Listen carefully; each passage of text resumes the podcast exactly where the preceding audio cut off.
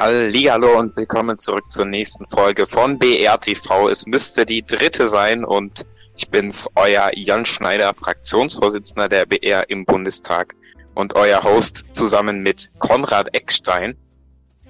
Vielen Dank, ich bin Konrad Eckstein, ich bin heute Abend auch mal wieder dabei. Ja, das ist der Konrad und der ist auch am Start und mit David König von Berlin, der parlamentarische ja, Geschäftsführer unserer schönen BR. Ich grüße alle Menschen da draußen. Und heute haben wir wieder zwei fantastische Gäste dabei, diesmal sogar aus der besten Partei der Simulation.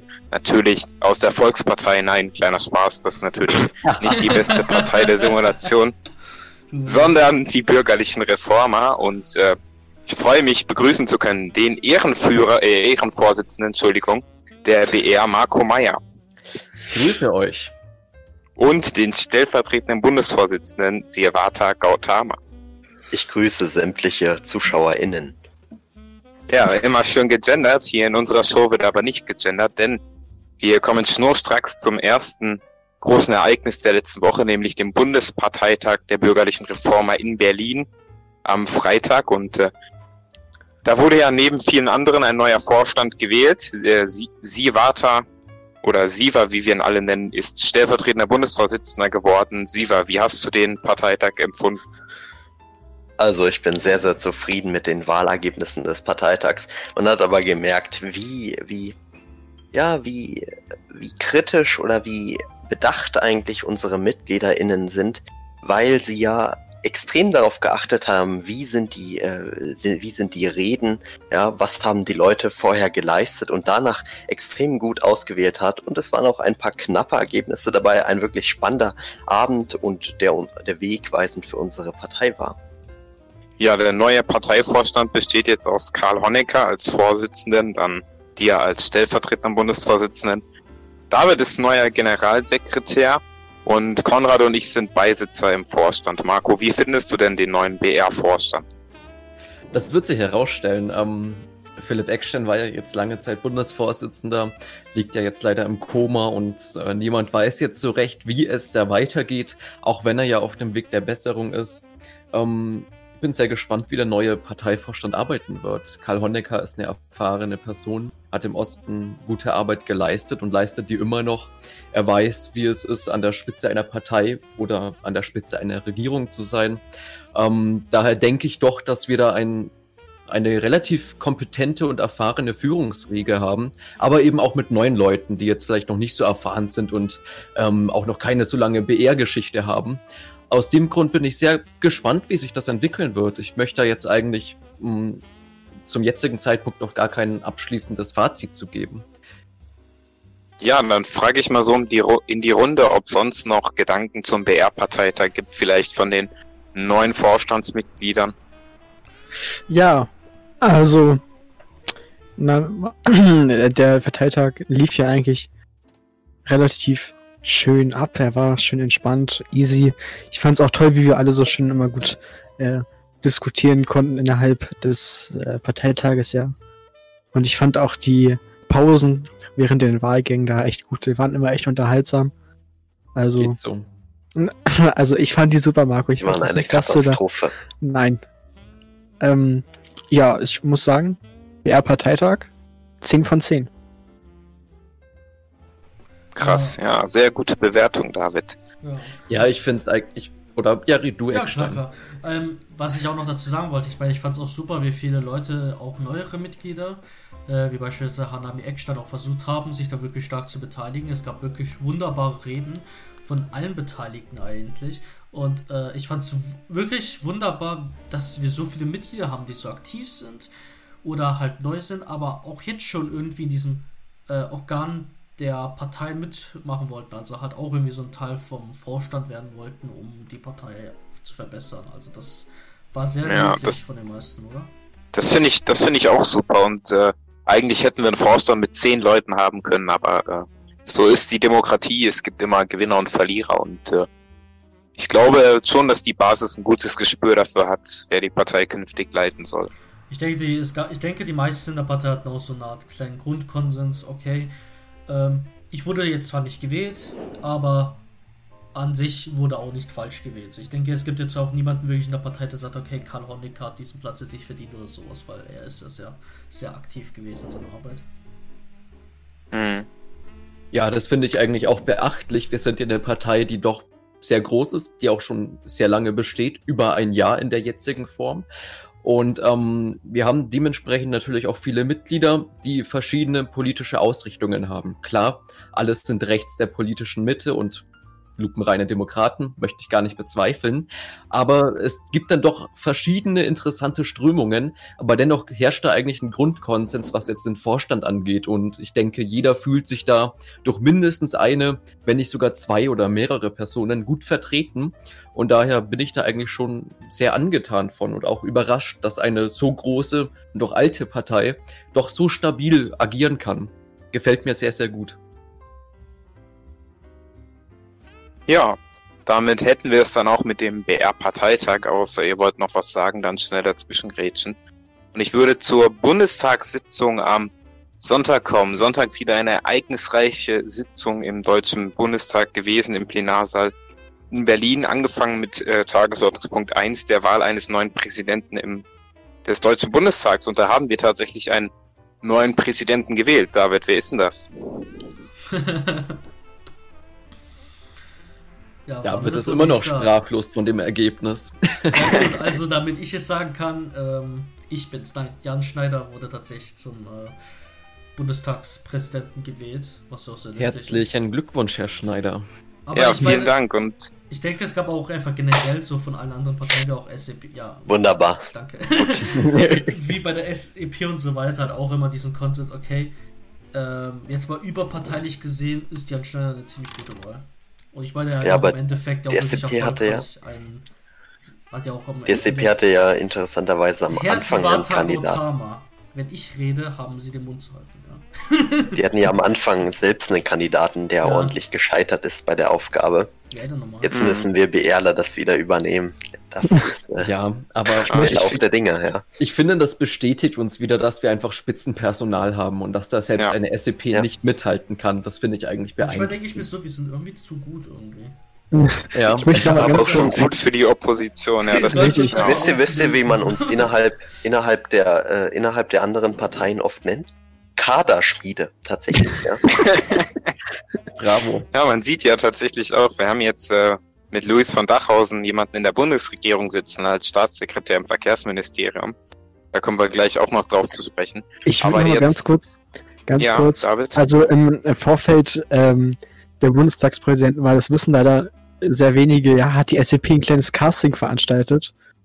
Ähm, tatsächlich wurden dann Kandidaten aus den verschiedensten Fraktionen eingeladen, was ich schon ein bisschen, ja, ist schon, ist schon äh, ein, ein ein bisschen komisch, ja.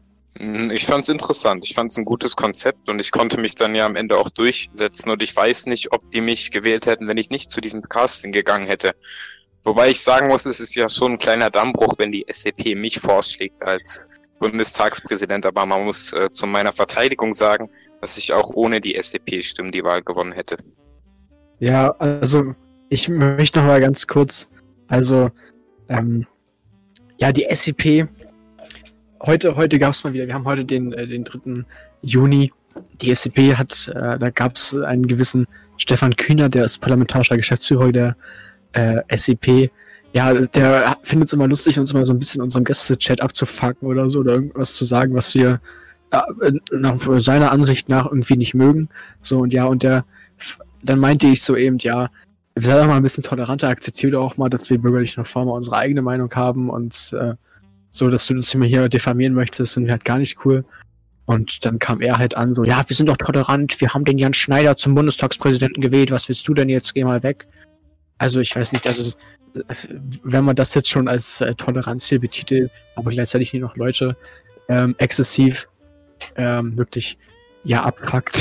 Also gut, wir haben auch Leni von Gustro zur Bundestagsvizepräsidentin gewählt und äh, die ist jetzt noch nicht so oft in Erscheinung getreten, also aber ich weiß tatsächlich. Noch, gibt's denn noch? Ich weiß tatsächlich nicht, wer diese Person sein soll. Ja, der Muss war ganz früher aber- mal dabei. Da muss ich auch mal gestehen, ich habe noch nie von dem Namen gehört und ich bin ja auch Bundestagsvizepräsident. Leni von Bistro sagt mir überhaupt nichts. Warum spricht, man sie Entschuldigung. dann, warum spricht man sie dann überhaupt weiblich an? Mann, das ist keine Sie, das ist ein R. Ja, aber warum hat er dann das sie auch gesagt? noch. Deswegen. Ja, Okay, das klingt so weiblich. ja. Meines Wissens nach ist es eine Sie. Ja, Ja, Aber da ich die also Person noch nie habe reden hören, ist, kann ich es Ist nicht die von sagen. der PDS oder von der KPS? SEP. Ah, äh. Ich hab gedacht, das wäre so eine Socialist äh, Threadwife oder sowas. wie gesagt, das ist eigentlich äh, eine männliche ist Person, aber gut. Na gut, äh, ich glaube, es gibt interessantere Themen als das angebliche Geschlecht von An- Leni von Gustro. Ob diese Person existiert oder nicht, weiß ich tatsächlich nicht. Nee, doch, doch, doch. Aber interessanter. Interessanter ist zum Beispiel der Top 7, die erste Beratung unseres äh, Entwurfs zur Gese unseres Entwurfs eines Gesetzes zur Einführung von Volksentscheiden auf Bundesebene. Und das wurde tatsächlich an den Ausschuss überwiesen und der gute Konrad hat da kleine Rede zugehal zugehalten. Möchtest du erläutern, worum es dort ging? In der Rede oder um den um ein Gesetz? Ja, allgemein. Ja, Beides. Also allgemein haben wir ein Gesetz ja auch haben wollen, dass auch auf Bundesebene beispielsweise halt eben auch solche, ähm, sagen wir mal, ähm, wie nennt man das? Wir haben das im Gesetz nochmal genannt, verdammt. Äh, Volksbegehren und Volksabstimmungen eingebracht werden, weil ich habe ja auch zum Beispiel damit argumentiert, dass das Volk niemals äh, den Euro gewählt hat. Das Volk hat niemals äh, verschiedene Abkommen von Lissabon und so weiter ähm, zugestimmt etc. Und das hat uns halt eben auch so gefehlt, dass natürlich auch das Volk bei solchen sehr entscheidenden Fragen halt auch einfach mal irgendwo eine Mitbestimmung haben kann, wo sie einfach sagt, hey Leute, ey, Politiker da oben, ähm, ich habe jetzt gerade echt keinen Bock darauf oder sowas, oder hey, ich habe voll Bock drauf, aber es gibt ja nicht mal irgendwie sowas wie eine Umfrage zum Beispiel darüber, ja, wie fand denn das allgemeine Volk hier die Entscheidung von uns, der Bundesregierung eigentlich, äh, das und das umzusetzen. Ne? Und das haben wir einfach nicht. Und es gibt natürlich auch sehr viele Klientelparteien, die sich zum Beispiel nur mit sowas wie Tierschutz und sowas ähm, beschäftigen, wie die Tierschutzpartei. Und das bräuchte man nicht, man eben solche Volksbegehren haben kann, wo Leute mit genügend Unterschriften halt eben ein bestimmtes Begehren, ein bestimmtes Anliegen an den Bundestag äh, richten können. Und das war halt eben das große Ganze. Äh, Beschwerden dabei waren natürlich auch immer von der SCP sowas wie Kosten etc.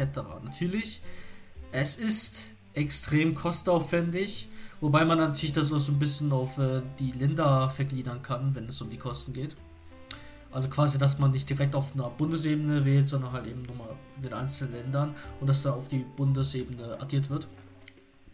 Aber dass man das halt komplett ignoriert und äh, dass man ja auch komplett dagegen war, wegen auch den Kosten etc., das ist halt eben kein, kein Argument meiner Meinung nach, weil im Endeffekt sollte könnte natürlich, könnten natürlich auch bestimmte Entscheidungen des Volkes natürlich auch einige Kosten sparen. Ja, Genau, aber halt man darf auch nicht vergessen. Und wenn wir uns irgendwas leisten sollten, wofür wir Geld ausgeben sollten, dann doch definitiv zur Stärkung unserer Demokratie. Da Ja. bin ich doch bereit, dafür Auf Geld jeden auszugeben. Fall. Eine Siva, gute bist ja- Demokratie kostet einfach. Siva, du bist auch Landespolitiker. Es ging ja bei unserem Antrag um Volksbegehren auf Bundesebene. Äh, ist da im Landtag Ost auch etwas geplant, da Volksentscheide einfacher möglich zu machen? Ja, wir wollten die Zahl der Unterschriften, die man benötigt. Man muss ja, bevor man Volksbegehren starten kann, muss man ja äh, eine gewisse Anzahl an ähm, Unterschriften sammeln und wir wollen wollen eben die Zahl dafür herabsetzen, damit es einfacher wird, äh, Volksbegehren äh, einzubringen. Mhm. Und auch der nächste Top ging um direkte Demokratie. Da gab es dann die Entscheidung, ob es jetzt eine Direktwahl zum Bundespräsidenten gibt. Auch das hatten wir beantragt. Es hat eigentlich überfraktionell äh, Zustimmung gefunden. Alle Parteien haben das bis auf die SEP mehrheitlich angenommen in der ersten Lesung. Im Ausschuss waren alle Parteien bis auf die SEP dafür. Und ja, im Bundestag verlief die Abstimmung dann nicht so gut. Der Antrag hat tatsächlich sogar die relative Mehrheit verpasst. Die VP hat sich dann doch dagegen gestellt, hat irgendwie, ist irgendwie, hat sich irgendwie umentschieden. Ich weiß nicht, ob die SCP da vielleicht gedroht hat als äh, großer Pate der Regierung, keine Ahnung.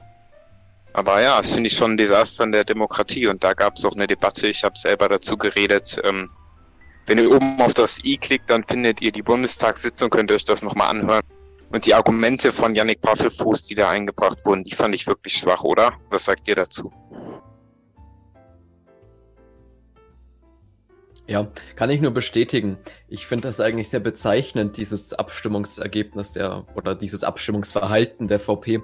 Es zeigt halt eigentlich, was für eine inhaltslose, unnötige und rückgratlose Partei die Volkspartei doch ist. Und dass diese Partei, anders als es der Name suggeriert, eben nicht zum Volke steht, weil sie eben eine direkte Wahl des Bundespräsidenten ablehnt. Das finde ich ist eigentlich wirklich äh, ein politisches Desaster und eigentlich eine, ähm, ein politischer Hilfeschrei der Partei. Anders kann man es nicht mehr formulieren.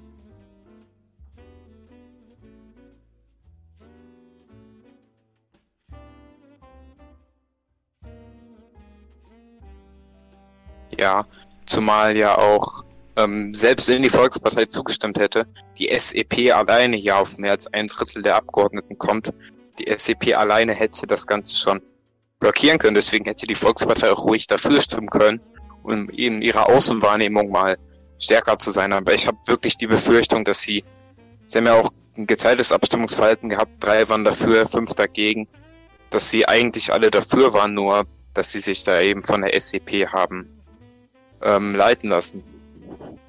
Ja, und das finde ich sehr schade. Dann kann man die Volkspartei halt nicht als ähm, souveräne, ernstzunehmende Partei ansehen, wenn sie sich so von einem Koalitionspartner blenden und auch leiten lässt und dann nicht mal die eigenen Minister im Griff hat. Also irgendwas scheint ja wirklich im Argen zu liegen. Finde ich sehr schade. Was ich natürlich auch sehr schade finde, ist, dass die SEP so stark gegen eine Direktwahl ist und ähm, da meiner Meinung nach keine vernünftigen Argumente gebracht hat. Aber ich glaube, das ist nochmal ein ganz eigenes Thema und ähm, ja, wir hatten ja jetzt schon einige Konflikte mit SEP-Lern. Ähm, da könnte man eigentlich ein Buch drüber schreiben. Ja, das könnte man wirklich. Und ich hätte gerne einen VPler heute gefragt im Podcast, nämlich den Elias Adler, den ehemaligen Innenminister und äh, ja, auch den ehemaligen Bundesvorsitzenden der VP, der hat nur leider abgesagt. Ähm, wir sind dran, dass wir ihn für mal, mal für eine der nächsten Folgen kriegen werden. Aber kommen wir weiter zum nächsten Top, wenn es dazu keinen Redebedarf mehr gibt. Oh, ich klinge ja schon fast wie der Bundestagspräsident hier, ist ja schrecklich. Ich wollte es gerade sagen. Du hast das Amt wirklich sehr gut. Man, man, man hört Vielen Dank. Äh, da ging es um einen Antrag, den Konrad, ähm, an dem Konrad sehr stark mitgearbeitet hat, hat auch dazu geredet. Da ging es um die vollkommene Gleichstellung im Grundgesetz in erster Lesung. Der wurde dann auch an den Ausschuss überwiesen. Konrad, möchtest du mal kurz sagen? Worum es da geht in dem Antrag. Ja, in dem Antrag geht es also geht's im Grunde genommen ja darum, dass man ja in Artikel 3 ein bisschen äh, umstreicht, umschraubt, sag ich mal, also wie es äh, die SCP immer gerne nennt. Bei der Veränderung des Grundgesetzes anscheinend nicht so gern gesehen.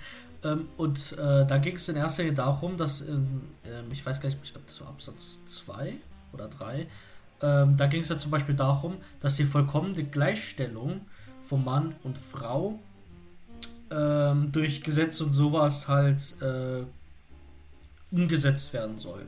Das Problem aber mit diesem, Absa mit diesem Satz 2 ist, dass ähm, damit halt auch solche, sagen wir mal, ähm, Dinge wie die Frauenquote gefördert werden, weil die Frauenquote kann man mit einer Problematik zum Beispiel nicht abschaffen, da man immer noch diesen Grundgesetz, also einen Teil Artikel 3 Grundgesetz hat, der das halt wieder ähm, zulassen würde. Und ähm, beispielsweise das Verfassungsgericht und so weiter sah jetzt zum Beispiel in der Frauenquote keine Benachteiligung von Männern, auch wenn sie das eigentlich de facto ist. Das ist ja zum Beispiel dann der Kritik am Bundesverfassungsgericht, worüber man auch sehr viel Kritik ausüben kann, das man ja auch alle, alle Parteien. Aber auch einfach so mal generell gesehen ging es ja auch noch darum, was aber ich wirklich ein Antrag war, wo ich sogar selber revidiere, dass, es, dass wir das noch eingeführt haben mit dem, ähm, dass man ja Arme und sowas nicht bevorteilen darf also nicht benachteiligen und nicht bevorteilen darf. Äh, und selbstverständlich, natürlich bei Behinderten sollte man, wenn man natürlich sagt, man darf sie nicht bevorteilen, dann dürfen sie auch theoretisch auch keine Parkplätze und so weiter haben. Und damit hätten ja auch mehrere Probleme wieder auf Lager. Und eigentlich sind ja so Behindertenparkplätze etc. eigentlich sogar recht nötig in einer solidarischen Gesellschaft. Weswegen äh, man da einfach nicht geachtet hat. Aber vielleicht beim nächsten Mal, wer weiß. Wenn sich da mal wieder die äh, Creme ähm, unterziehen und äh, sich wieder Hand zu Hand gehen. Und dann gab es ja noch den letzten Paragraphen, wo ich noch geändert, also den letzten Punkt, wo ich geändert habe, war ja auch, ähm, das Ding mit der Rasse, ja, also jeder, der sich ja wirklich wissenschaftlich auskennt, weiß, dass es keine menschlichen Rassen gibt. Also wollte ich ja aus, aus dem Grundgesetz den Begriff Rasse rausstreichen und halt eben durch einen wissenschaftlicheren Begriff wie anthropologische Merkmale ersetzen. Was aber viele wiederum nicht wollten. Also, es, ich meine, ja. sogar Puffelfuß hat mir einfach äh, hier irgendwas äh, vorgeworfen mit, ich sei frauenfeindlich, behindertenfeindlich, schwarzenfeindlich. Das war wirklich, wirklich frech seinerseits, ja. Weil im Endeffekt mhm. wollte ich ja eigentlich nur für mehr Gleichstellung aller ja. Gruppen führen. Ganz kurz, Janik, auch ehrlich nochmal von mir, das war echt peinlich. Ich weiß nicht mehr, was in dich da gefahren ist, dass du einfach unter den Konrad diffamierst. Das war ja auch schon. Alter Schwede. Das war ja auch schon zum, äh, zu, zu dieser, zur Direktwahl des Bundespräsidenten hat ja der liebe Yannick auch schon eine Rede abgelassen, die irgendwie auch niemand verstanden hat, weil irgendwie, ich weiß nicht, Yannick, irgendwie ja, schau dir die Anträge einfach das nächste Mal ein bisschen besser an. Wie wär's denn damit? Ich weiß, dass du den Podcast hörst. Bitte. Nimm ja, dir das gut, ähm, Also dazu muss man sagen, David hat, David hat heute tatsächlich ein wenig Internetprobleme, deswegen klingt er nicht so äh, nicht so schön wie sonst, Klingt aber hat trotzdem hat er immer noch ein wundervolles Stimmchen. Und und ich muss noch kurz dazu sagen, der Antrag wurde ja in den Ausschuss überwiesen. Da kann dann vielleicht noch mal ein bisschen genauer darüber debattiert und auch ein bisschen was geändert werden. Wir sind ja immer offen für, Änderungs, ähm, für Änderungsanträge anderer Fraktionen. Aber ich würde ganz gerne unseren Gleichstellungspatrioten, äh, den Siva, fragen, äh, was er denn zu diesem Antrag sagt. Denn ich weiß, Siva, für Sie war es Gleichberechtigung ein sehr, sehr wichtiges Thema. Was sagst du dazu? Ja, ich finde es eigentlich interessant, diesen wirklich der, der umstrittene Begriff Rasse. Ne? Es gibt ja UN-Resolutionen, dass man das bitte durch Ethnie zum Beispiel äh, ersetzt und ähm, und ich glaube, da schlagen wir uns ja auf die Seite der, oft ja dadurch diskriminierten durch so einen künstlich Begriff, äh, Begriff, äh, künstlichen Begriff. Ähm, der dient ja dazu, der wurde ja eigentlich nur erfunden, um Leute zu diskriminieren. Und wenn wir uns jetzt dafür einsetzen, den rauszu, rauszuschreiben, äh, gerade wenn Konrad ja als Person das machen will, dann ist ein Vorwurf ihm gegenüber, selber rassistisch zu sein, ja wirklich unfassbar frech. Und ich bin wirklich erschüttert, dass sowas von der SCP angeführt wird.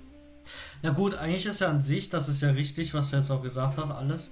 Äh, ich würde aber trotzdem noch mit dem Begriff Ethnie ein bisschen arbeiten, weil Ethnie ist ja ein bisschen mehr als nur, sagen wir mal. Ja, das gehört, ja. Da gehört ja auch so, das ist ja eine abgrenzbare Kultur mal, und so dazu, Gruppe ja. Und so weiter. Ja, das, ich meine, man sieht es auch zum Beispiel in ostasiatischen Ländern, sind die Leute, sage ich mal, ein bisschen kollektivistischer, wenn man so sagen darf. Also so ein bisschen mehr, ähm, haben ein höheres Hive-Mind, sage ich mal und genau. reagieren auch mehr stark in einer Gruppe als jetzt zum Beispiel in europäischen Ländern. Wobei das natürlich auch wieder, das hat aber immer was mit der Sozioökonomie zu tun, mit der Geschichte etc. Mit dem ja. Liberalismus, der noch einherging etc. Ja, ich aber, wollte dann nur auf diese UN-Sprachregelung eingehen oder diese Empfehlung, ja. Ja, eben.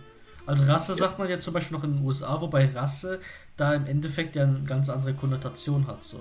Es geht ja, zum Beispiel nach Italien, spricht man auch immer von Razza, ja, aber in Italien bedeutet tatsächlich, kann äh, dieser Begriff nicht nur ähm, irgendwas mit Biologie zu tun haben, also ist ja nicht nur ein rein biologistischer Begriff. In Italien beispielsweise versteht man darunter auch einen Typ eines Menschen quasi, so, also nicht, also von Charakter her zum Beispiel. Also, aber in Deutschland mhm. haben wir halt eine ganz klare Konnotation damit, auch zur ähm, NS-Zeit, ja. Das war ja dieser ekelhafte Vogelschiss. Und ähm, ja, das müssen wir halt auch mal bedenken. Und da wäre halt natürlich angebrachter, wenn man diesen ewig gestrigen Begriff mal wegstreicht. Ja. Und ähm, ewig gestrig äh, war dann auch, okay, nein, die Überleitung ist mir nicht so gelungen, aber etwas, naja, etwas, also Mut zur Wahrheit war das nicht, was die SDP da am nächsten Tagesordnungspunkt, Tagesordnungspunkt Oh, Entschuldigung, ich habe einen übersprungen. Wir haben nämlich noch den Top 10. Ich wollte eigentlich auf Top 11 zu sprechen kommen. Aber kommen wir erstmal zu Top 10. Da ging es darum, dass wir Cybermobbing direkt behandeln und ins Strafgesetzbuch packen wollen. Und da haben wir doch tatsächlich Lob bekommen von der SEP. Ja, wo gibt's denn das denn? Der Antrag wurde tatsächlich in den Ausschuss überwiesen und hat gute Chancen, da durchzukommen. Das freut uns doch sehr. Nun aber zum Antrag, über den ich noch ein bisschen ausführlicher sprechen wollte, Tagesordnungspunkt 11. Da haben wir dann gefordert, das NetzDG abzuschaffen in zweiter und dritter Lesung.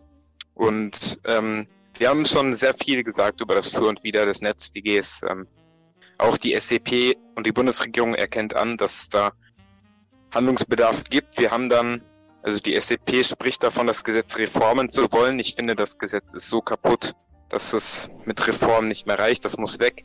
Wir haben dann noch versucht, mit einem Änderungsantrag eine Frist reinzubringen bis Jahresende, damit dann der Justizminister ein neues NetzDG oder ein neues Gesetz mit einem anderen Namen ähm, ausarbeiten kann. Das wurde dann dennoch abgelehnt und nun will also der Justizminister in Zusammenarbeit tatsächlich auch mit uns äh, eine Reform beschließen. Ich weiß nicht, ob wir uns da einigen können, aber ich finde es auf jeden Fall gut, dass da ein. Gesprächsangebot gemacht wurde. Ja, wenn ich auch mal was dazu sagen darf. Ich meine, ich verstehe ja die Idee hier mit der Reformation, aber dann ist halt immer die Frage am Ende, wie viel NetzDG ist da noch drin? Weil diese ganzen negativen Aspekte sind halt eben auch Kernaspekte des NetzDGs. Da sollte man sich auch immer die Frage stellen, wenn man das reformiert, ist das eine wirkliche, ist das wirklich noch ein reformiertes NetzDG? Oder ist es einfach ein komplett neues Gesetz? So, das ist ja auch immer die Frage. Weil das im Endeffekt, das verfälscht ja, sag ich mal, irgendwie die Absicht des NetzDGs im Endeffekt.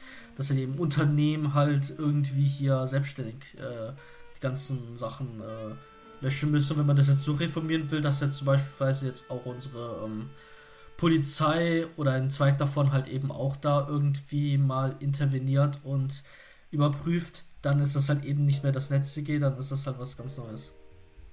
Und ich habe gerade gesehen, dass ähm, David gerade sagt, dass er rausgehen will, weil es bei ihm einfach nicht besser wird mit dem Internet. Das ist sehr, sehr schade. Das ist wirklich schade. Ich werde ja. vermissen, David. Aber vielleicht ist er Markus, schade. Da, schade ist tatsächlich auch, dass der nächste Tagesordnungspunkt abgelehnt wurde. Das war nämlich ein Antrag der Fraktion, allerdings die ja jetzt PDS heißt da. Das äh, ist auch noch passiert in der letzten Woche. Nämlich das Straf, das, die Strafbarkeit von Gaffen, äh, das endlich ins Gesetz einzubringen. Wir kennen es alle. Es passiert ein Unfall irgendwo, es brennt ein Haus und dann kommen Leute dahin, stellen sich direkt vor das Geschehen und behindern die Rettungskräfte, indem sie wirklich so penetrant sind und unbedingt Fotos machen, verhöhnen damit die Opfer. Es werden Unfälle verursacht und das hat der Bundestag tatsächlich mehrheitlich abgelehnt zu meinen Entsetzen. Was, was war denn da los? Äh, also in erster Linie, es war ja, du hast ja auch selber gesehen, dass der, äh, der Überweisungsvorschlag war ja auch ähm, die Ablehnung. Das lag aber daran, dass wir einfach im Ausschuss uns auch erst einig waren, dass an sich, wie das Gesetz halt auch geschrieben wurde, einfach an sich nicht korrekt ist. Und das Gesetz ist auch an sich äh, in vielen Punkten falsch und wir haben uns auch die Frage gestellt, wie stark wäre jetzt eigentlich so ein Gesetz gegen Gaffen eigentlich nötig? Und wenn ich es eigentlich richtig im Kopf habe, ist ja quasi Gaffen ja schon irgendwo äh, strafbar. Also wenn ich es nicht ganz falsch habe. Also soweit ich weiß, darf man halt eben nicht Fotos von Unfällen und so weiter machen. Also das kann schon eine Geldstrafe geben, soweit ich weiß.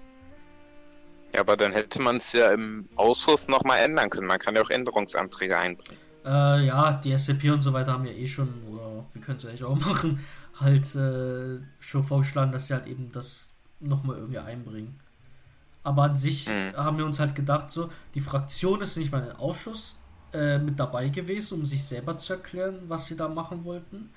Das Gesetz war in sehr vielen Punkten halt eben aus Sorry, ich habe mich gerade selber gemutet. Ähm, das Gesetz war in sehr vielen Punkten halt eben auch falsch ausformuliert.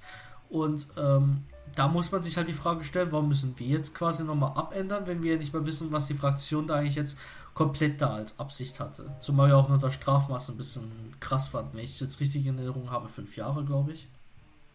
Also fünf Jahre. Das ist ja die Höchststrafe. Ja, aber ich meine, was wir. Das ist ja bei den meisten Verbrechen so. Ja, gut. Aber ich meine, wir haben uns halt Wobei, war das die Höchststrafe oder war das die Mindeststrafe? Ich weiß gar nicht mehr. Ich glaube, die Mindeststrafe war eine Geldstrafe. Ja, aber ist eigentlich sich, immer so. Aber an sich ist das, glaube ich, schon verboten, aber ich bin mir gar nicht mehr sicher.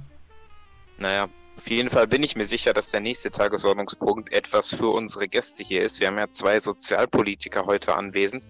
Den Landesminister für Arbeit und Soziales im Osten, Sirvata Gautama, und den äh, sozialsten Politiker des Südens, würde ich ihn mal nennen, Mr. Suppenküche Marco Meyer. Und äh, die Bundesregierung hat dann Gesetzesentwurf eingebracht, der in erster Beratung an den Ausschuss überwiesen wurde, nämlich die Gesetz zur Erhöhung des Mindestlohns. Äh, was sagen denn unsere Sozialexperten zu dem Entwurf der Bundesregierung? Lieber, du ja, darfst anfangen. Ja, naja, der Mindestlohn ist halt nicht der größte Wurf, den man machen kann. Soweit ich weiß, war es auch nicht besonders überzeugend. Ich habe äh, hab den Entwurf im Bundesrat, habe ich dem zugestimmt. Aber es ist tatsächlich meiner Meinung nach fehlt da irgendwie die Konzentration ähm, auf die wichtigen Themen. Denn letztendlich brauchen wir zum Beispiel eine Grundrente. Vor allem RentnerInnen sind in unserem Land von Armut bedroht. Ähm, also nicht vor allem, sondern vermehrt. Und äh, da müsste man sich darauf konzentrieren. Und da kann die Bundesregierung eigentlich wenig, meiner Meinung nach, weil sie ja auf der einen Seite so viel entlasten wollen, äh, dann irgendwie ausgeben wollen. Also da, da können sie eigentlich, also da werden sie wahrscheinlich nichts äh, hinkriegen, äh, ohne unseren Staat preiszugeben. Jetzt muss ich nur kurz fragen, ich habe den Gesetzentwurf leider nicht im Kopf. Ähm, auf welche Summe soll der Mindestlohn erhöht werden? Ja, das war stufenweise. Also es war mhm. äh, leicht angehoben erstmal. Okay. Ja. Ja, wie gesagt, der Mindestlohn an sich eine gute Idee. Aber man, man muss natürlich aufpassen, dass der nicht zu hoch ist, weil sonst vernichtet er wiederum Arbeitsplätze. Und ich finde es eigentlich sehr asozial, äh, den Arbeitnehmern gegenüber, mh, dass diese arbeitslos werden, einfach weil der staatliche Mindestlohn zu hoch ist und die Betriebe deshalb äh, Leute entlassen müssen. Aus dem Grund äh, gilt es da immer einen guten und gesunden Ausgleich zu finden. Und ähm, da ich den Gesetzentwurf jetzt nicht im Kopf habe, möchte ich darüber auch nicht urteilen. Ähm, es ist auf jeden Fall ein sehr kritisches Thema, wo es auch zig verschiedene Meinungen zu gibt. Ich glaube, perfekt kann man es da nie machen. Ja, Ah, perfekt versucht es aber die Bundesregierung zu machen, denn die hat aktuell eine Pressemitteilung rausgegeben von ihrer Kabinettssitzung heute, die gerade war. Und da wurden auch sehr viele soziale Sachen beschlossen, nämlich die Erhöhung des Lohnniveaus von Minijobs auf 650 Euro, die Erhöhung des Kindergeldes um 40 Euro mehr als bisher pro Kind, die Streichung von sachgrundlosen Befristigungen beziehungsweise die rechtliche Aufhebbarkeit von Befrist auf Anfechtbarkeit von Befristung die Streichung des Soli Solardeckels und ein Antrag zum Bau von Mehrzweckzerstörern des Typs MK MKS 180. Das finde ja ich persönlich sehr sozial. Und der Haushaltsplan wurde tatsächlich beschlossen, welcher Ausgaben in Höhe von 428 Millionen Euro vorsieht. Und da bin ich jetzt mal gespannt. Die VP hat einen starken äh, Steuersenkungswahlkampf äh, gemacht. Ähm, prangert überall an, man müsste die Steuern senken. Hat auch gefordert, den Mindestlohn zu senken. Und davon sieht man ja jetzt relativ wenig. Also jetzt wird ausgegeben, ausgegeben, ausgegeben und ich bin mal gespannt, wie das dann, wie das dann im Haushaltsentwurf aussieht, ähm, wie das Ausgeben dann funktionieren soll. Das ist wirklich interessant. Wir als BR, wir könnten uns natürlich vorstellen, an der Migration zu sparen, aber ich glaube, die SEP wird da nicht so begeistert von sein. Daher bin ich sehr gespannt, wie man das wirklich ausgeglichen halten möchte. Und ähm, ja, das, was du jetzt vorgelesen hast, klingt jetzt auch nicht so nach VP. Also ich frage mich da schon, wo die Standpunkte und der politische Wille äh, der Volkspartei ist. Also fehlt mir da ganz ehrlich. ganz ehrlich und irgendwie ähm, bestätigt das mein Verdacht, dass die Partei nicht wirklich vonnöten ist und eigentlich ja. äh, ziemlich ja. rückgratlos agiert, was ich, ich glaub, enttäuschend finde. Anders. Ich glaube eher, dass die in eine Koalitionsverhandlung äh, gegangen sind. Und normalerweise sind ja Sozialdemokraten für hohe Steuern, weil sie eben so viel ausgeben möchten. Und äh, Konservative sind meistens für niedrigere Steuern. Dass die dachten, sie haben es einfach durchgespielt, indem sie niedrigere Steuern und hohe Ausgaben fordern. Und es einfach und so einfach auf einen grünen Zweig kommen, was aber am Ende unserem Land einfach nur Schaden zufügen wird. Ja, ja und jetzt, jetzt kann vor allem die SCP-Regierung sagen, ja, tut mir leid, wir haben uns ja auf mehr Ausgaben geeinigt, jetzt können wir die Steuern leider doch nicht senken. Und dann muss ich schon sagen, wurde die VP ein bisschen an der Nase herumgeführt, hat ein paar Ministerien bekommen. Und die Minister der VP haben jetzt nicht gerade äh, gute Arbeit geleistet bislang. Man hat, sieht eigentlich kaum etwas außer von Maximilian Schiller, dem Verteidigungsminister, der einmal die Truppen besucht hat, einmal ähm, jetzt was Neues kaufen möchte und ein bisschen präsent ist in der Öffentlichkeit. Ansonsten sieht man gar nichts von den Ministern. Und heute wurden auch ein paar Anfragen beantwortet von der Regierung. Das ist ja wirklich zum Fremdschehen. Also, was Herr Adrian Adler da gemacht hat, der Bildungsminister, überall nur ein Satz als Begründung ganz oft geschrieben.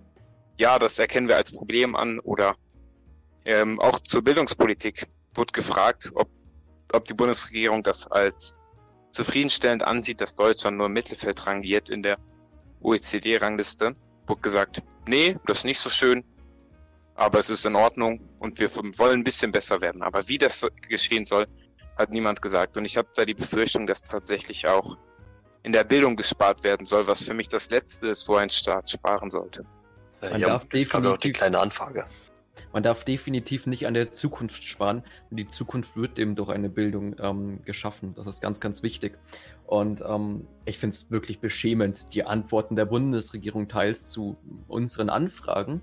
Ähm, es ist, klingt, es ist eigentlich wie Realsatire. Anders kann man es kaum noch bezeichnen.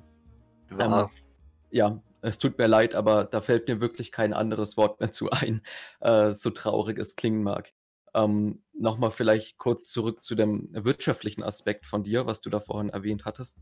Ähm, die Bundesregierung möchte wohl mehr ausgeben, ähm, was oder die, was natürlich durch äh, mehr Steuern dann wahrscheinlich finanziert werden soll, was ja hm, nicht so schön klingen sollte.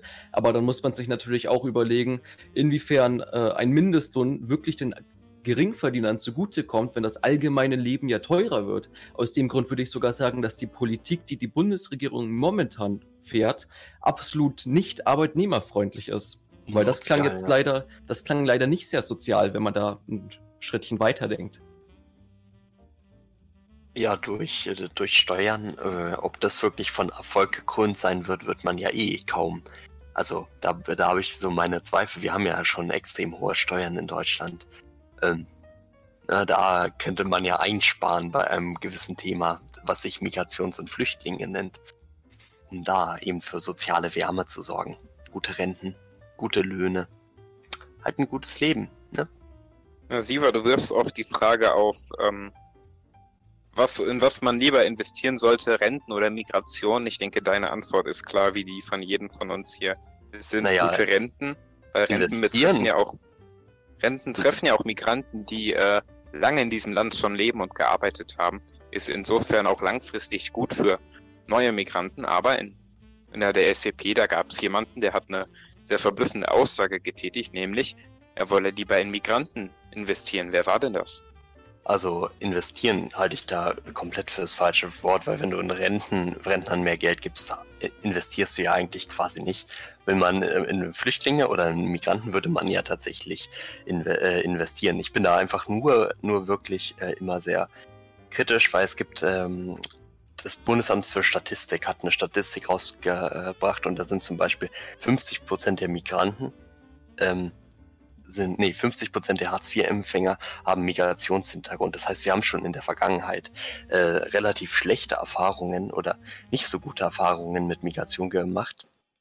Und deswegen würde ich eher vorschlagen, wenn wir investieren wollen, das Geld in die eigenen äh, Kinder zu investieren, um am Ende, ähm, ja, um am Ende für ein für, ein, für einen besseren, zum Beispiel um die, um das Demografieproblem zu, äh, zu lösen. Ja, das war dann am Ende von äh, Karl-Heinz geäußert. Tatsächlich war dann ja nur noch Trotz. Ja, der wurde ja, also es war ja eine extrem lange Diskussion, zog sich über Stunden und er kam dann immer mehr in irgendeine, in irgendeine in einem Bedrängnis, wo dann einfach nur noch am Ende, als dann festgestellt wurde, ja, man kann jeden Euro nur noch, nur einmal ausgeben und man hat die Wahl für Soziales oder ähm, oder eben äh, in, äh, in Flüchtlinge investieren. Dann wurde einfach nur noch aus Trotz quasi gesagt von äh, dem SEP-Vertreter, ja, dann will ich das für Flüchtlinge, obwohl es natürlich äh, extrem ungerechtfertigt ist, wenn man mal bedenkt, wer hier unser Land aufgebaut hat. Ja, das ist auf jeden Fall ein sehr, sehr wichtiger Einwand. Einen wichtigen Einwand hatte auch Marco Meyer bei Top 17, nämlich den Entwurf eines Gesetzes zur Erweiterung der Lebensmittelgrundver Lebensmittelinformationsverordnung der Bundesregierung in der zweiten und dritten Beratung. Da hat Marco Meyer eine sehr schöne Rede gehalten, wie ich finde, und hat tatsächlich mal die Bundesregierung gelobt. Wir haben die Bundesregierung jetzt so viel kritisiert hier, aber es ist ja nicht jeder perfekt. genauso ist auch nicht jeder nur schlecht. Und äh, Marco, vielleicht sagst du mal, warum du die Bundesregierung da so gelobt hast. Ähm, ja, wie soll ich das kurz und knapp fassen? Äh, ich denke, ähm, vieles, was die Bundesregierung macht, ist sehr umstritten.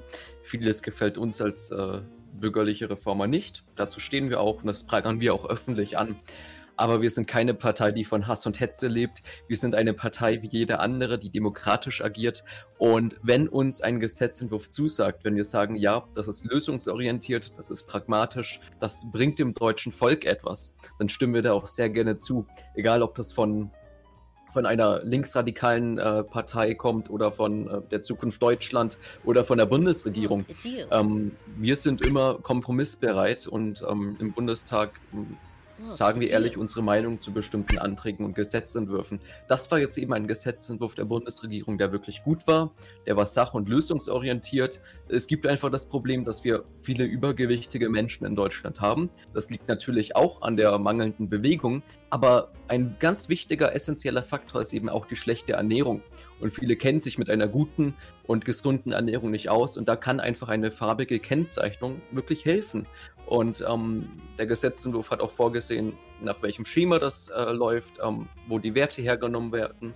Und ähm, das hat mir sehr gut gefallen und dann habe ich da auch wirklich mal lobende Worte für die Bundesregierung übrig gehabt, was mich natürlich auch freut, weil ich kritisiere zwar gerne Dinge, die mir nicht gefallen, ich prangere gerne Dinge an, aber genauso lobe ich auch gerne gewisse Vorschläge oder Gesetzentwürfe.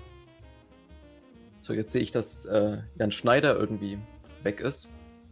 Was ich natürlich sehr schade finde. Er ist gerade irgendwie offline und scheint Internetprobleme zu haben. Na gut, dann führe ich mal kurz weiter. Jetzt ist er wieder online. Jetzt hoffen Ja. wir, dass.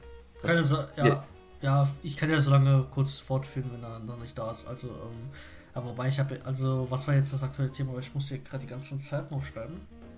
Ähm, das war die Lebensmittelampel und die Rede dazu. Herr Schneider so. ist zurück. Zur Lebensmittelampel, da haben wir sogar im Ausschuss darüber geredet. Ich habe ja eigentlich dafür gestimmt, weil es an sich auch einfach weil man auch gut ist, einfach mal die Bürger darüber zu informieren, wie viel Zucker etc. äh, oder ungesundes Material quasi in einem Lebensmittelprodukt ist. Und im Endeffekt, ähm, wenn diese, wenn es natürlich vielleicht auch so ähm, verschiedene Unternehmen schaden kann, soll, müssen sie halt auch im Endeffekt darauf achten, dass halt eben äh, am Ende halt auch nicht mehr, die sagen ja mal, diese Werbemanipulation begehen. Ja, das ist ja sehr oft so, dass man ja sehr oft manipuliert, ja.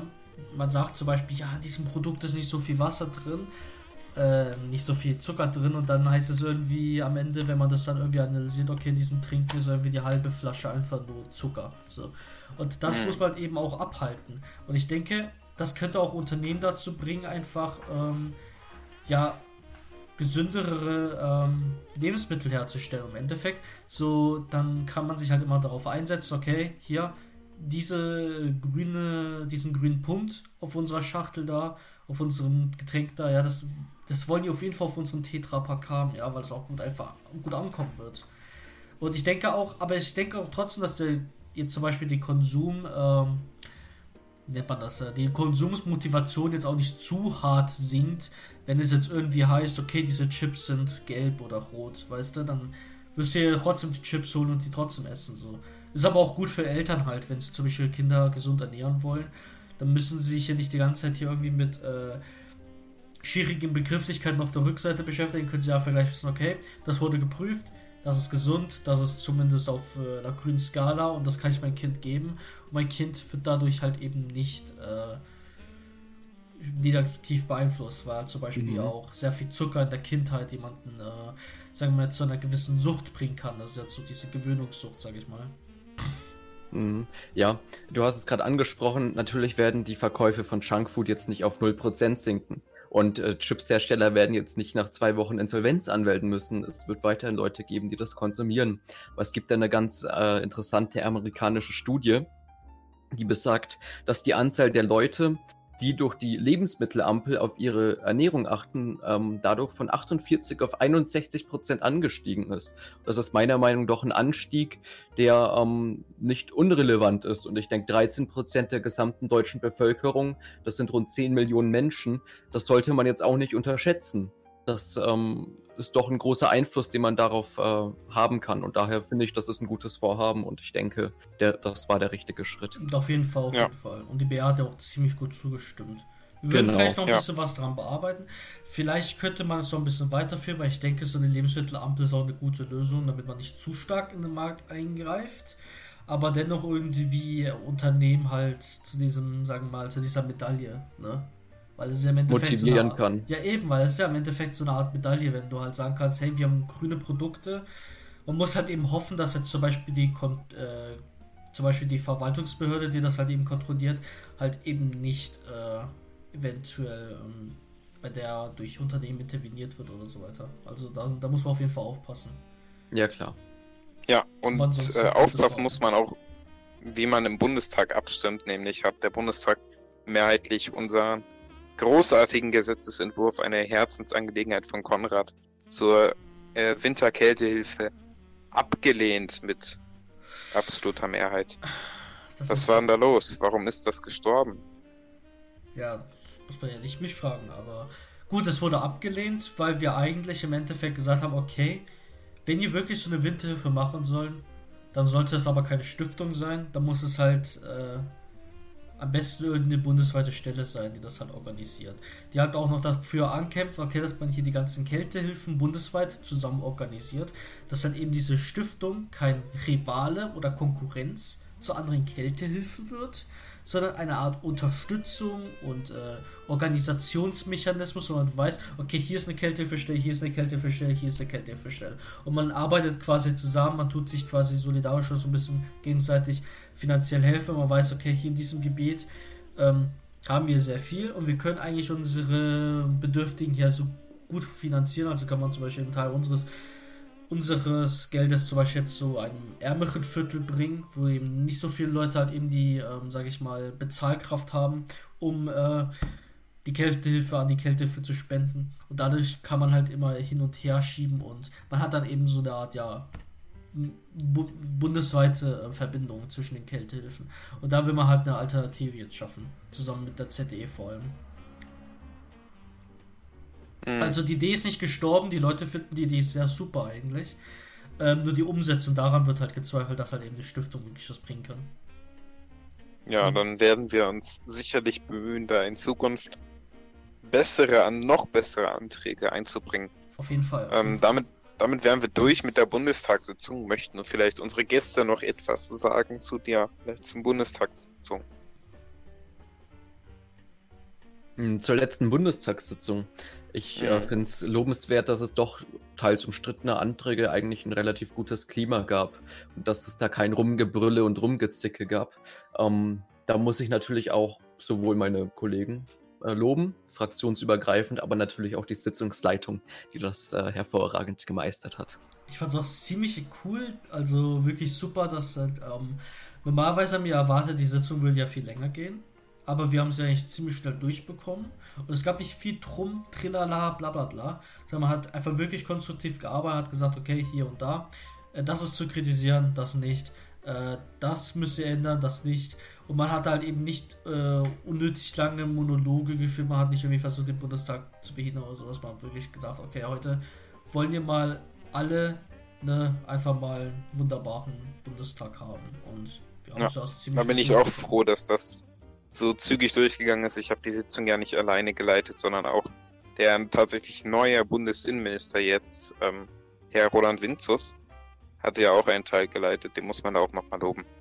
Gut, kommen wir zum nächsten großen Ereignis der vergangenen Woche und zum letzten Thema unseres Podcasts. Ich sehe, wir haben schon sehr, sehr viel Zeit ähm, ja, eingebracht. 40 Minuten, oder? Ja. ja, das ist äh, die Gründung der Partei Bündnis 20, die Grünen Patrioten. Und das ist eine Regionalpartei im Norden, die größtenteils aus BR-Mitgliedern, allerdings auch aus Mitgliedern anderer Parteien besteht, die sich eben für eine ökologische konservative Wende im Norden einsetzt. Was, ähm, was könnt ihr dazu sagen? Sehr interessantes Konzept finde ich an sich mh, mm, gut, dass man eine Patriot patriotisch-ökologische Partei hat. Man darf natürlich nicht dem äh, Klimawahn verfallen, so wie das gerne andere ökologische Parteien machen. Aber da die, mh, mm, ja, da Bündnis 20, die Grünen, eben aus äh, vielen BR-Funktionären besteht, bin ich mir sehr sicher, dass die das kompetent und faktenorientiert meistern werden. Ja, man sieht ja auch, wie im Osten mit dem Gesetz zum Schutz des Waldes und des Forstes äh, gehen im Klimaschutz voran, während im ähm, Süden die, Z äh, die SCP irgendwelche Flughafenterminals eröffnet. Ähm, das zeigt mal wieder, Klimaschutz geht nur von rechts und ähm, deswegen bin ich da sehr zuversichtlich. Klimaschutz ist auch Heimatschutz. Ja. ja. Und, muss äh, da tatsächlich auch mal den Umweltminister ich hab kritisieren, Herrn Özdemir. Ja, eben. Der ist doch, der ist doch jetzt abwesend, ne? Ja, ja, der hat tatsächlich nicht wirklich viel gemacht, bis auf sein Gesetz zum Tierschutz, welches unser Herr Silberbaron im Bundestag zerlegt hat. Denn solange es Massentierhaltung leider noch gibt, und da kann man wirklich drüber reden, die abzuschaffen, das fordern ja auch die grünen Patrioten unter anderem. Aber solange es Massentierhaltung noch gibt, sind eben die dort in dem Antrag geforderten Maßnahmen, äh, ja. die in den Antrag zu äh, geforderten Maßnahmen, die verboten werden sollen, leider nötig. Und äh, wer sich dafür interessiert, kann nochmal genau die Bundestagssitzung angucken, die ist unter dem Video ja, und im i verlinkt. Auch der und Kollege aus dem Osten. Welche Bundestagssitzung denn die letzte?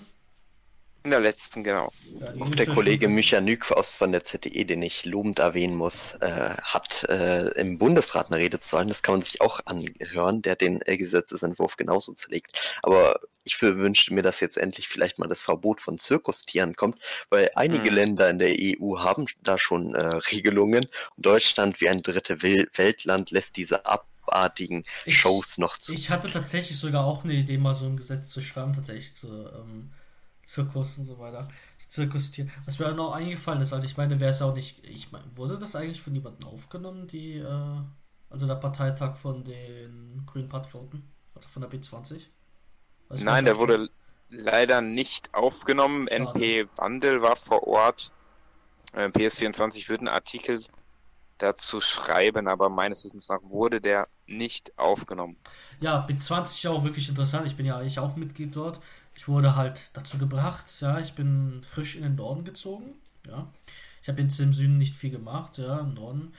Äh, ich bin jetzt quasi da, wo jetzt beispielsweise alte Niedersachse war. Und äh, es hat mich wirklich überrascht, wie dann halt quasi David, König von Berlin, zu mir gekommen ist. Er ist zu mir gekommen, hat gesagt, hey Konrad, wie geht's dir? Ich habe gesagt, hallo, David, schön dich auch zu sehen. Da hat er seine Hände schön in seiner Hosentasche und hat gesagt, hey, ähm, Hättest du eigentlich Lust auf so ein neues, auf so eine neue Bewegung, in der du dich beteiligen kannst? Hab gedacht, ja, was der Fall? Er hat gesagt, B20, die grünen Patrone. Hab ich gedacht, hm, okay, interessant. Und da hat er mir auch weiter erzählt. Und da habe ich auch Jan Schneider äh, im Restaurant äh, getroffen zusammen mit David. Und ähm, ja, da haben wir uns da wirklich dazu entschieden, okay, lass mal das machen. Und ich meine, das kann man auf jeden Fall. Ich meine, ich habe ja schon beispielsweise selber ähm, schon ein wunderbares Logo gemacht, ja. Und ich denke, diese grünen Patrioten, also B20, das kann wirklich noch eine wunderbare Bewegung sein, weil sowas wie eine ökologische und patriotische Partei, sowas hat man eigentlich nie wirklich gehabt. Und das können wir endlich mal hier haben und damit können wir auch wirklich zeigen, dass auch wir uns halt für Heimatschutz einsetzen ja. und eben nicht äh, ewige Industrialisierung und Zerstörung von Bäumen befürworten. Dazu muss man sagen, dass wir das Essen natürlich nicht als Geschäftsessen angegeben haben, da wir wie gute Bürger natürlich unsere Steuern zahlen. Und ich muss sagen, ich bin vorher schon in den Norden gezogen. Ich habe mir ein Haus in Buxtehude gekauft, äh, bin da sehr, sehr oft und bin dann eben durch, durch die Idee unseres BR-Mitgliedes und Landtagsabgeordneten im Norden, Markus Schröder, der dort für die ZDE im, im Landtag sitzt momentan, darauf aufmerksam gemacht worden, dass es ja im Norden noch sehr wenige Parteien gibt und es vor allem an einer ökologischen Partei, aber auch an einer patriotischen fehlt. Und ich hoffe, dass wir die Regierung jagen können und bald vielleicht äh, Neuwahlen hervorbringen, indem wir dann ein starkes Ergebnis holen und vielleicht sogar in Regierungsverantwortung kommen. Ja, weil mit drei Parteien ist dann auch ein bisschen trübe, finde ich. Ja, so zwei. Vor allem die Regierung macht überhaupt nichts im Norden. Also es gibt bislang erst neun Drucksachen im ganzen Landtag. Ja. Das ist schon ziemlich erbärmlich eigentlich. Und die haben nicht mal eine schöne Flagge. das ist wohl das Schlimmste. Viele der Drucksachen sind auch Wie willst du und schlecht geschrieben. sein, wenn du keine Flagge hast, ja? Ja, sie war da so recht. Die Drucksachen sind sehr schlecht geschrieben und eine Drucksache ist davon, sind davon die Mitglieder der Bundesversammlung. Das muss man eigentlich noch mit rausrechnen. Das ist wunderbar eigentlich. Also wirklich, haben die eigentlich schon, aber die haben schon eine Verfassung gemacht, oder? Boah, da fragst du mich jetzt was. Da müsste ich tatsächlich nachgucken. zutrauen. Weil die, Ja, die. Öffentlichkeitsarbeit im Norden, die ist auch, ähm, die lässt zu wünschen übrig, deswegen kriegt man da als Bürger gar nicht so mit, was da passiert Die haben einen eigentlich. Nordsieger gemacht, aber hier, ich sehe gerade gar nichts mit einer Verfassung. irgendwie. Ah, die haben dann nochmal ein neues Nordsieger gemacht. Äh, eine Befragung. Äh, das war. Hä? Haben die keine Ja, das Verfassung? war's, keine Verfassung. Also entweder ich habe die Verfassung nicht, ich finde ja auch im Parlamentssekretariat mit eingebracht, weil also vor allem in einer pff, konstituierenden Sitzung, also das hat mich jetzt ein bisschen rausgehauen, dass da einfach keine Verfassung besteht. Also wenn es da Ja. wirklich keine gibt, das ist ja dem Norden nicht würdig. Das bestätigt nochmal unsere Meinung und das zeigt, dass die grünen Patrioten wirklich notwendig sind. Und auch der nächste Fall, den es gab, ähm, in dieser Woche, gestern Nacht wurde ein Flüchtlingsheim in Lübeck von äh, wirklich, ja, von frustrierten Bürgern angezündet als ein Akt der des Protestes gegen Massenmigration, wo ich ganz klar sagen muss, das ist kein Protest gegen Massenmigration. Protest gegen Massenmigration ist friedlich, das sind friedliche Demonstrationen, das ist, wenn man sein Kreuz bei den bürgerlichen Reformern macht. Und das bringt man nicht irgendwie durch das Anzünden von Flüchtlingsheimen zum Ausdruck. Und man muss ganz klar sagen, dass die Polizei in Lübeck wohl davon wusste und dass es jetzt äh, zu äh, Demonstrationen zwischen linken Gruppierungen und ähm, zwischen linken Gruppierungen kommen wird und dass die Polizei im Norden da wohl ziemlich überfordert ist. Also ich bin mal gespannt, wie sich die Situation da noch entwickeln wird.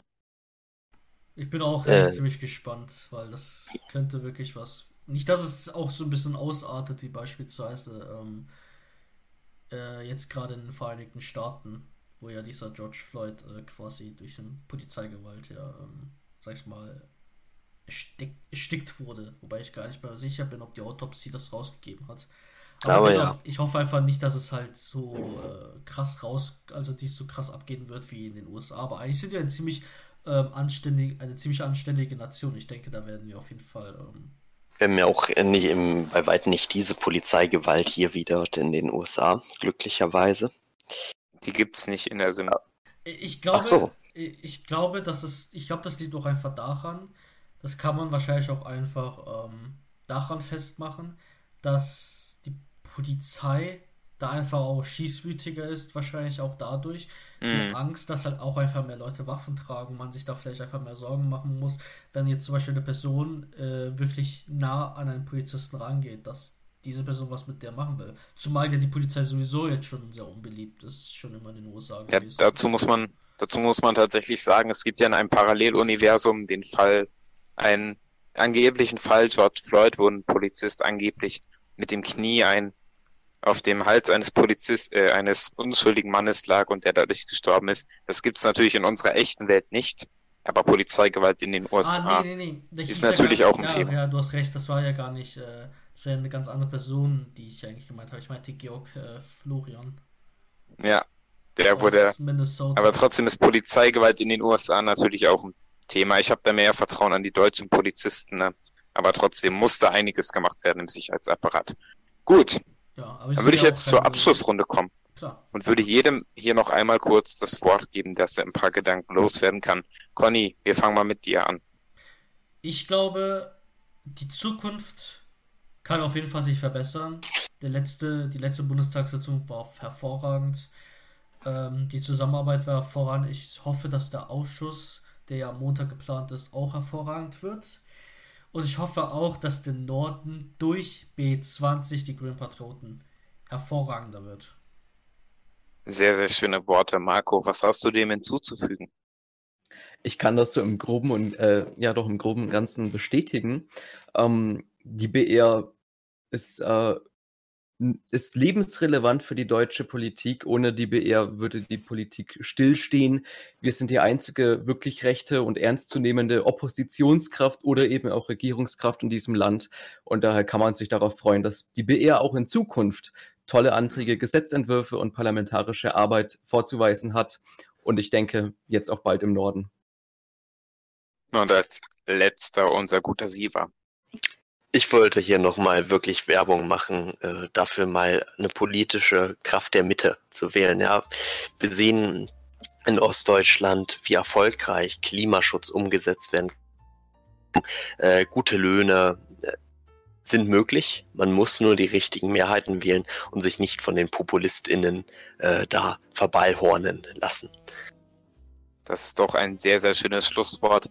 Ich weise jetzt nochmal auf die letzte Folge BRTV hin. Die könnt ihr auch äh, in diesem Video sehen, wenn ihr auf das i klickt oder auch bei Spotify, wenn ihr auf unseren Kanal klickt, dann seht ihr alle weiteren Folgen. Beim nächsten Mal ist hoffentlich David wieder dabei. Beim nächsten Mal versuchen wir spannende Gäste vielleicht mal wieder außerhalb der BR zu bekommen. Ja, das beste Personal gibt es bei den bürgerlichen Reformern, aber es ist ja auch mal interessant zu hören, was die anderen Parteien sozusagen haben, wenn wir sie schon kritisieren. Wenn ihr Kritik habt, dann schreibt uns doch bitte einen Kommentar oder auch eine Bewertung bei Spotify oder bei iTunes und wir freuen uns dann, wir werden dann die Kritik zu Beginn der nächsten Folge vorlesen. Ihr könnt uns auch über Discord erreichen. Ähm, ich glaube, ihr solltet unsere Nutzernamen da kennen und ansonsten wünsche ich euch noch einen schönen uns, Abend. Ja, kommt auch einfach am besten auf unseren Discord-Server. Wir haben es ja auch hier den, Genau. die Einladung nochmal. Der Äh, ist auch verlinkt äh, unter macht's dem bitte Video. nicht wie Marco Meyer und achtet darauf, dass ihr nicht mehr als 100 Server habt. Genau. Dazu möchte ich mich nicht äußern. Also, also Weg funktioniert nicht. damit würde ich jetzt ganz gerne unsere Zuschauer verabschieden. Macht's gut, haltet die Ohren steif, seid schlau und wählt blau. Wie blau. Auf Wiederhören. Blau wählen.